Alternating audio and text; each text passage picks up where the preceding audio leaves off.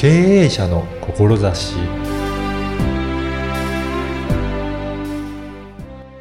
こんにちは、声ラボの岡田です。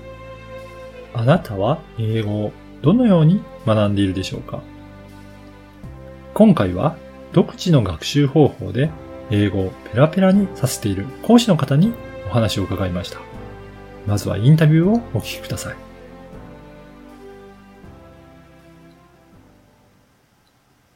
今回はグローバランスの英会話代表の古川雄一郎さんにお話を伺いたいと思います。古川さんよろしくお願いします。よろしくお願いします。あの、英会話ということなんですが、はい。えーどういったような英会話をされているのか、まずそのあたりの、あの、授業内容から教えていただけるでしょうか。はい。今、あの、メインはですね、えっと、企業様の英会話研修を受け負って、えっと、企業様の従業員様向けとかですね、うん。あと、まあ、経営者様、うん。マンツーマンとか、そういったところがメインで、はい英会話をこう、研修という形で、うんあ、の、提供させていただいてはいるんですけれども、あとはまあもちろん、あの、個人の方の、うん。えっと、オンライン英会話とか、あ、はそういっい。たところも今、あの、力を入れてやっているところです。そうなんですね。はい。あの、ほ英会話やられるようなスクールとかも結構世の中いっぱいあると思うんですが、はい古川さんのこのグローバランスさんとしては、はいどういった特徴があるんでしょうかね？はい。えっ、と、一応弊社のキャッチコピーが、えーあなたを必ず英語ペラペラにさせますという、ま そうなんですねあ、。強気の、はい、キャッチコピーを歌っておりまして、はい。はい。で、まあ、これにはしっかりとあの、もちろん根拠があるので、えっ、と、お伝えさせていただければとは思うんですけど、うんうんはい。どういった根拠があるんですかね。はいはい。えっ、と、まず私、あの、自身がですね、えっ、と、まあ、過去になるんですけれども、はい。えっ、と、約2年間ぐらいをかけてですね、はい独学だけで、特に海外に留学したこともなく、うん。えっ、と、住んだこともないんですが、えっ、と、え英語を外国人とネイティブと対等に話ができるぐらいまでの英会話を身につけることができたという、まあ、ノウハウをですね、身につけているので、はい。はい。なので、それを、まあ、その自信を持って、うん。えっ、と、英語を話せるようになりたいっていう方の、に実際に還元する、ああ、そうなんですね。うん、ということですね。あのーはい。古川紳士さん自身はええ、どんな感じで、じゃあその2年間で英語が喋れるようになったんですかね？はい。えっ、とですね、これはまあ、あの、実際に教える内容にもななっちゃうんですけども、うんはい。えっ、と、まずあの、私がやったやり方としては、えっ、と、普段の日常生活の中で、はい。あれ、これって英語でなんて言うんだろう？ん。う、ふとしたこと何でもいいです。あの、例えば電車に乗っていたら、はい。えっ、と、じゃあドアが開いたから降りましょうとか、うんえっ、と、次の駅ですもそうですし、はい。えっ、と、席が空いたから座ろうとうか、んふ。と思うことあるじゃないですか。ありますね。声には出さないですけど、はい。じゃあそれって英語でなんて言うんだろう？っっていうこと、まあ何でもそうですね。はい。箸を置くってなんて言うんだろう？っていうのもそうですし。はい。何でもそうですね。はい。だそういった、まあふと自分のひらめき、うん。えーっと、普段何気なく使っている日常の日本語うん。をそのまんまこう全部メモしていくんですね。あ、まずは、じゃあ、はい日本語を書くっていうことですか？日本語を書きますあ、日本語を書きます。はいはい。はい。で、日本語を書いて、で、こう、一行下にスペース開けて、はいまた次の日本語を書いていくんですね。はいでそれでも一冊のノートを作っていくわけなんですけども、んその日本語を持ち帰って、うんで当時私まだ学生でしたので、うんえっ、と、周りに例えば、日本語と英語が両方話せることができるバイリンガルのはい。友人とかに、ちょっとお願いがあるんだけど、うん。これを、この僕が書いた日本語のこの文章を英語にちょっと直してもらえないかとあお願いをして、全部それを英語に訳してもらうんですね。はい。はい。で、ありがとうと。うんで、それを持ち帰って、持ち帰って。もう一人でずっと暗唱するわけですね。ああ、まずその、はい自分がだから疑問に思った日本語が英語になってくるので、はそれを覚えていくっていう、そうですこをやるんですね。はい特に何のロジックも考えずにやっていたことなんですけど、で、それをやって暗唱、まあ覚えました。英語を、そのフレーズを覚えました。で、次に今度またする、取る行動があるんですけど。これまた、えっ、と、ネイティブの外国人のお友達をうん作るというところから始まるんですが、はい。作って、そこで実際にそのネイティブの人にその自分が覚えた英語のフレーズをぶつけてみる。はい。話してみる。通じなくてもいいんです、別に。うんうんでも、とにかく覚えたことをぶつけてみる。はい。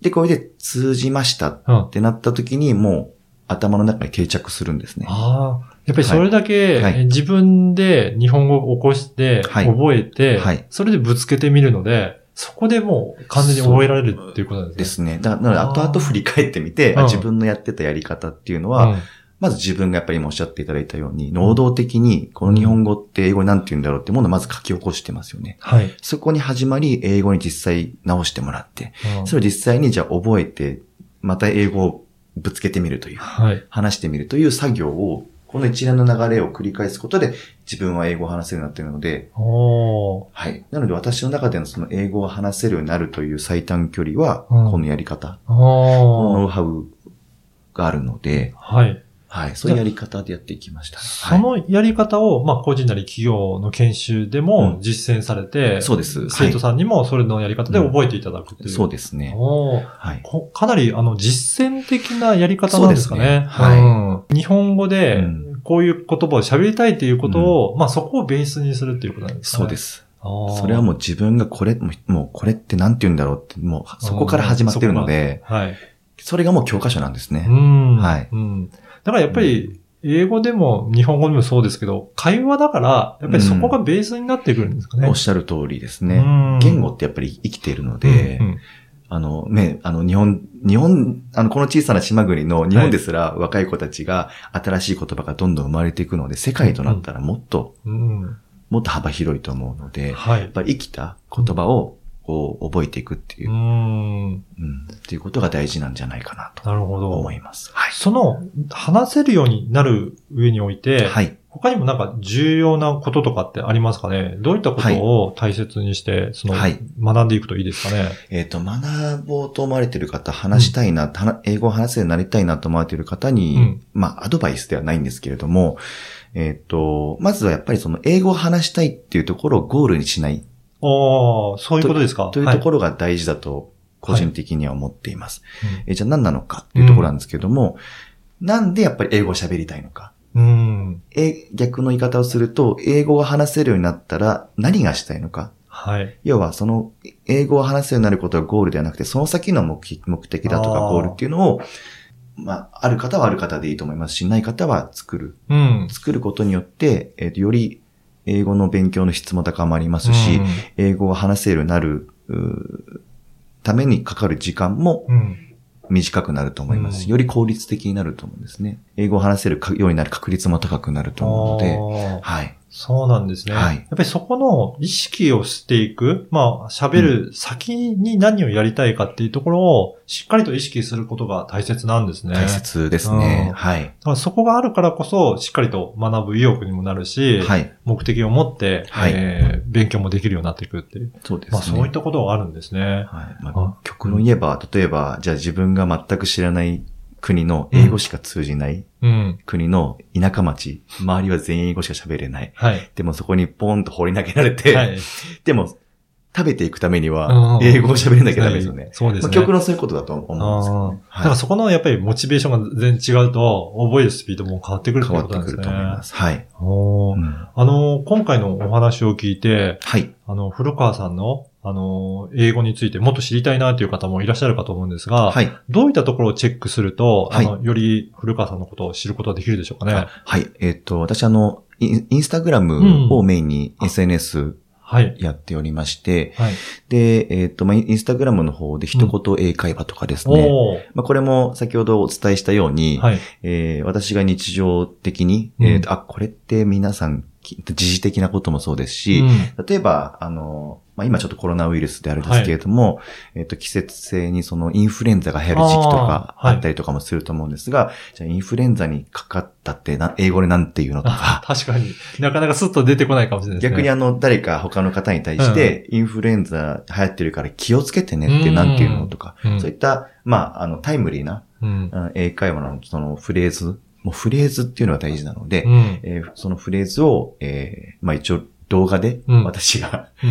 話して、話してはい。えーとこうやって言うんだよ。うん。っていうこともご紹介させていただいたりとかうん。してるので、まあ、インスタグラムご覧になっていただければ、私があの、どういう人間なのか、はい。どういうことやってるかっていうのはお分かりいただけると思います。はい。まさに先ほど、古川さん自身が学んでいったような過程が、まあそこでも見えるような感じしますね。そうですね。なんでだろうって、どう言うんだろうっていうところから始まって、はいそれが英語に直っていって、はいそれを、あの、喋ってるのを聞いていくはい。で、覚えていけばいいんですもんね。はい。すべてあの、ハイライトに残してますので、ああ、そうなんですはい、ね。あのーアルファベットの発音一つにしても一応、公開はしてはいます。そう、やっぱりアルファベットのはい発音からしっかりとやった方がいいんですかね。大事ですあ、ね。大事なんですね。はいやっぱり発音が。はい。一番最初にやることはうちはそれですね。なるほど。そこにすごい。い時間をかけます。やっぱり発音を自分でちゃんとできるようになるっていうのは、やっぱり英語を学ぶ上では重要なことになってくるんですかね。重要ですね。あのーまあ、アルファベット一つとってもそうですし、うんこれがじゃあ単語になったらまた発音が変わってきたりとかっていうものもありますし、うんじゃあ文章になってきたら、またこれまた消える音が出てきたりとか確かに。はい。してくると思いますので、そもそもアルファベットの発音っていうところがしっかりと自分が発することができるようになっていないと、うんうん結局自分の知らない音っていうのはうん入ってこないんですね。うん。うん。これ例えば、あの、私がじゃあ、あの、いきなり今フランス語とか、うん。ドイツ語とか、はい。あの、学びたいなと思った時に、えーっと、まあ、その発音知らずして、その発音、発音で私にこう話しかけられたとしても、一切理解できないと思うんですよね。まあ、それと同じ現象だと思っていて、うん英語も同じなんですね。。うん。なので、じまずは自分がしっかりと正しい発音を、うん。ができるようにする。はい。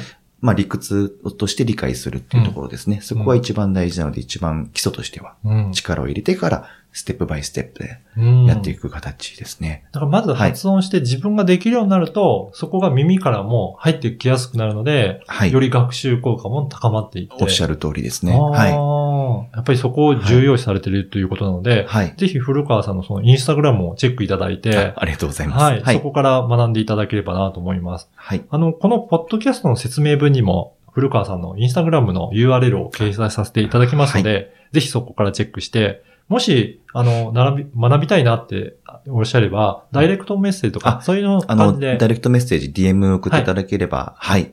あの、じゃあそこで、えっ、と、メッセージも送っていただければなと思います。はい。お待ちしてます。はいはい。えー、また次回も、えーお話を伺いたいと思います。今回はグローバランス英会話の代表である古川雄一郎さんにお話を伺いました。どうもありがとうございました。どうもありがとうございました。いかがだったでしょうか？古川さんのお話を聞いて、使うための英語を徹底的に実践しているんだなと感じました。自分で何て言うんだろうという思いの部分を大切にして、それを実際に使ってみる。その繰り返しで実践していくところがすごいなと感じました。次回も引き続き古川さんにお話を伺います。ではまた次回。